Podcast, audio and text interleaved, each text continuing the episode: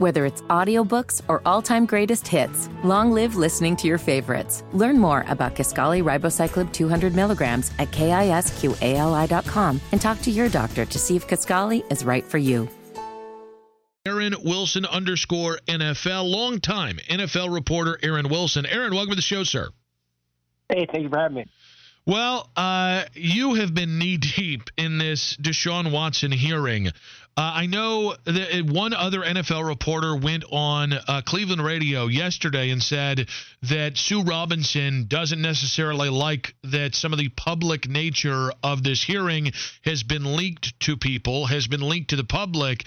Uh, right. Have Have you heard that as well? And what implication might that have on the outcome of the Deshaun Watson, uh, you know, punishment situation? Well, yeah, everything I've heard about Judge Robinson is she's been extremely professional and open minded toward both sides' arguments, and that she hasn't been super caught up in leaks or media and things like that. I think that's something of a supposition that people make that it's sort of a no duh that you'd prefer a closed hearing to not have leaks, right? If you're a federal judge, former federal judge, and you're this is your first case. And I think she also has an understanding that this is very high profile and it's a slow time in the NFL offseason otherwise. So, you know, we're talking about very serious accusations and issues, and it's a complex matter, and the two sides are, you know, diametrically opposed in terms of one side, the NFL wanting him to be out for at least this year, and the NFL Players Association outside counsel Jeffrey Kessler and his attorney Rusty Hardin, Deshaun's attorney, who represented him successfully in the criminal prosecution where he wasn't charged by two Texas grand juries, they're willing to accept a much lighter punishment, and they have brought up the owners that have gotten kind of a you know slap on the wrist or some financial penalties, like in the case of Daniel Snyder for workplace issues, sexual harassment issues that have gone on with the Commanders. So yeah, I, I don't really think it's all going to come down to a media leak. It's more just the facts and uh, statement of facts and things that have gone in. There were some pretrial motions, or shouldn't even call it trial hearing, some things that were denied uh, on behalf of you know the defense, and then you know there's been both sides presenting. They had the opening statements. This is the third day. I expect it to be the final day, and I don't expect a quick decision. I think that she will, you know, ask for them if they want to submit briefs. They'll have three days to do so. They can be up to uh, five pages. So it's going to be sort of a summation of their positions, respectively. And then I don't think three days is over and she's ruled. So to answer some of your questions on that, just anticipate. But I don't think media leaks, to your original point, is that relevant there's been no play-by-play of the hearing. You know, I've I've heard some things about how it's gone, but yeah, it, for the most part, it's been quiet. It's not like there's press at our office in Delaware. Deshaun Watson's been present. The NFL's been represented by their general counsel. Uh, Lisa Friel is the investigator. They've put in all of her findings. All of that was submitted, and, and we're just wait.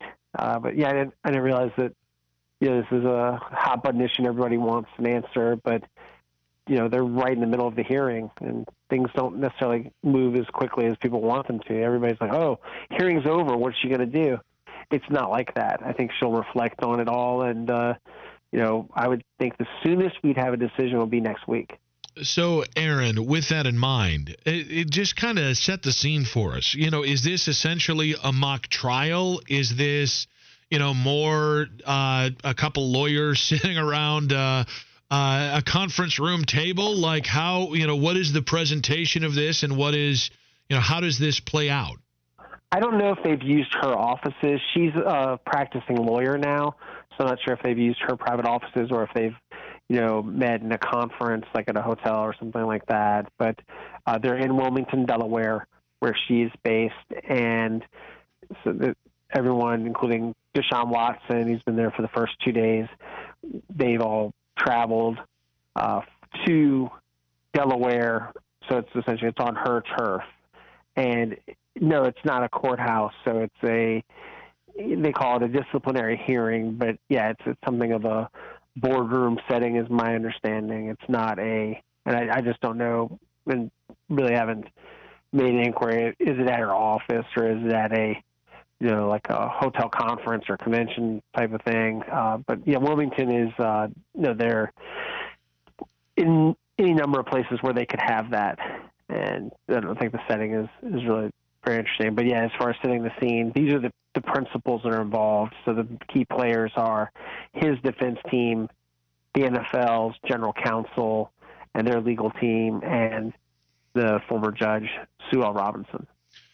Aaron Wilson, uh, longtime NFL reporter. You also know his work from uh, the Pro Football Network on the guest line here, talking about the Deshaun Watson uh, disciplinary hearing. So, once Sue Robinson does give her her suggestion or her ruling, what are the options from there for both the NFL and Deshaun Watson? Right. What happens in terms of procedure? If she under this is under the revised personal conduct policy under the amended collective bargaining agreement from two years ago, if there's no ruling of a punishment, it cannot be appealed. It's, it ends there. If there is any suspension, it can be appealed even by both sides. So let's say, you know, it's six games, the NFL is displeased. They can appeal it to Roger Goodell, or he can appoint a another officer, a hearing officer, to rule on that appeal. I would think he'd weigh in, but you know, I wouldn't want to speak for him. I don't know what his take is going to be on that, if he's going to want to handle it or not. And then I would think what would happen there is you know, just a deal where if it's considered something that, you know, let's say it's eight or 10 or 12, or it's the year like they've asked for, then I think it would be appealed. And it could even go to court at some point after that. It could, they could try to seek injunctions like Ezekiel Elliott did.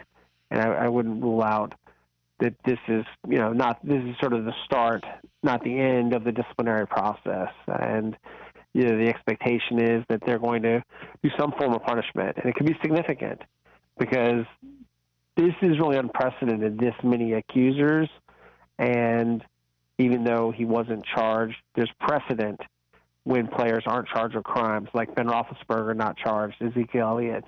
But in those cases, there were one or you know a few accusers, and now you're dealing with 20 that he's reached confidential settlements with, four others, and then some other you know that have been interviewed but didn't file a lawsuit or file a criminal complaint.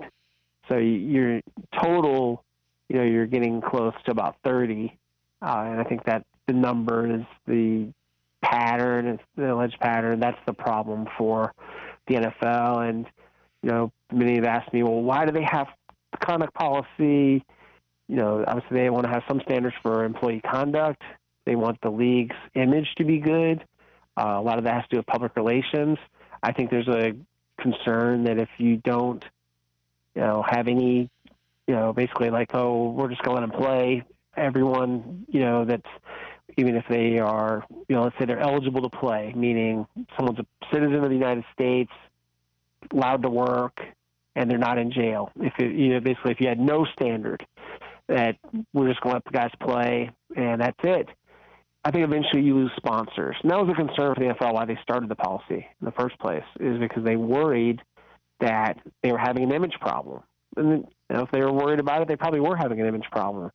And now, in, in the Me Too era, I think if they look like they have haven't taken this seriously, you know, if they were just to, you know, give them a slap on the wrist or not seek heavy punishment, then they look bad. And, you know, these are serious accusations. And, you know, I'm not the judge. I, I don't know, you know, there's never been a time where we were able to really go through a lot of the merits of them. There are a lot of things that were stated in, you know, the lawsuits, and a lot of things have been said by, you know, there have been interviews with some of the accusers. Uh, there's been press conferences. There's been a lot from Tony Buzbee, the plaintiff's attorney, and Deshaun Watson has maintained his innocence throughout. So, someone there's a, obviously a big difference between those two sides, right? Where you know he's saying he's done nothing wrong. They're saying he's done a lot wrong, and now Judge Robinson, she's got to determine who does she believe, what does she find compelling, and she, does she think there's enough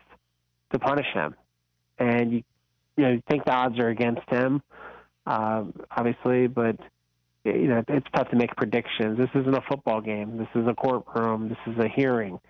So for me to say, well, this is for sure, I was pretty sure that he wouldn't be charged criminally based on the fact there was no DNA, audio, or video evidence to really corroborate the claims, and that made it tough for the district attorney and Rusty Hardin's, you know, successful, you know, really illegal heavyweight here in Houston. So that's different, but this is a different standard of proof.